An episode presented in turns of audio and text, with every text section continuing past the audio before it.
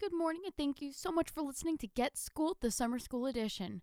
This week, I had two really interesting labs, and I learned a lot from them. First one was about osmosis and diffusion, and the second one was about calories and nutrition. The weekly format, like I've said before, the labs are posted on Monday. Then that Wednesday, there's like a discussion typically. This is actually our last one, and next week, there's going to be an ethics discussion. And then Sunday, the labs are due. And then the next Monday, we have our quiz. And then new labs are posted that day too. So, like I said, lab three was about osmosis and diffusion. Osmosis is a specific type of passive diffusion that refers to the net movement of water across a selectively permeable membrane. Then we learned about hypotonic, hypertonic, and isotonic solutions, which was really interesting. So we decided we would put gu- a gummy bear in water, which does sound really weird but it was actually really interesting. So if you put it in just plain water and you leave it for a couple days, it will actually increase in size and it get all like soft and gooey. It was really weird, but really cool. Then we put it in salt water, and if you do that, it will actually shrink and harden. And I had my siblings do it with me, so they thought like that was really neat. In the third cup, we put water and then salt after a couple days, and so it increased and then it shrunk. It was a really cool experiment and definitely helped with my understanding of osmosis. For the diffusion part of the lab, we wanted to see how temperature affects the diffusion of tea in water. For this one, I got two cups and I filled the first cup with like really cold water and the second one with scalding hot water, and I placed a tea bag in both at the same time. The cold cup took significantly longer to diffuse, meaning like the tea spreading around the water, while the tea in the hot cup diffused very quickly. So, this experiment proved my hypothesis that using hot water would cause the tea to diffuse faster because of the kinetic energy and molecular action increase due to the temperature. And for the second lab, it was about calories and nutrition. So, basically, a calorie is the amount of energy required to raise the temperature of one gram of water by one degree Celsius.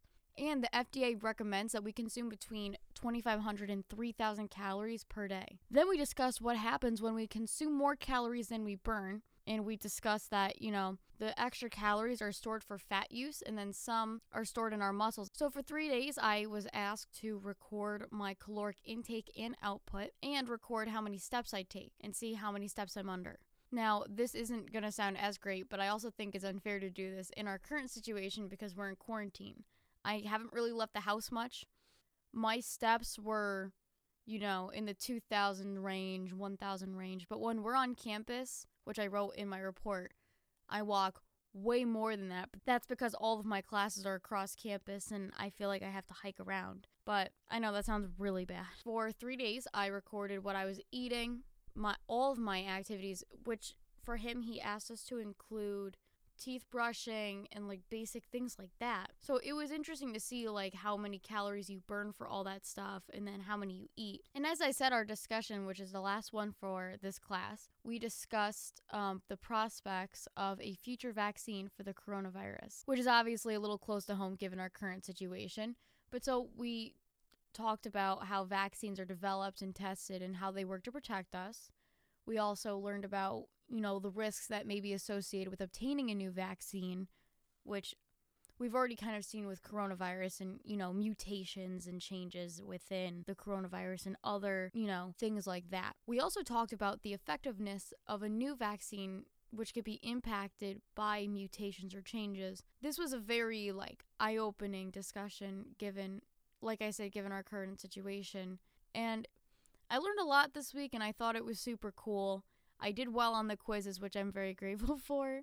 Because as I said, I'm not really the best science student. I never have been. That's why I'm not a biology major, but I really enjoy this class. He breaks it down really well. And I definitely recommend this class to anybody who wants to take it. But like I said, the labs were super fun and I learned a lot. So before I wrap things up this week, I want to remind everybody please reach out to me on Facebook, Instagram, Twitter, email, whatever and tell me about your experience with summer courses at Eastern. I would love to hear and share your stories here on the show, so please don't forget to reach out. I'd love to hear what you guys have going on. That's going to basically wrap it up for this week. I want to thank everybody so much for listening, and we'll see you next week. Class is dismissed.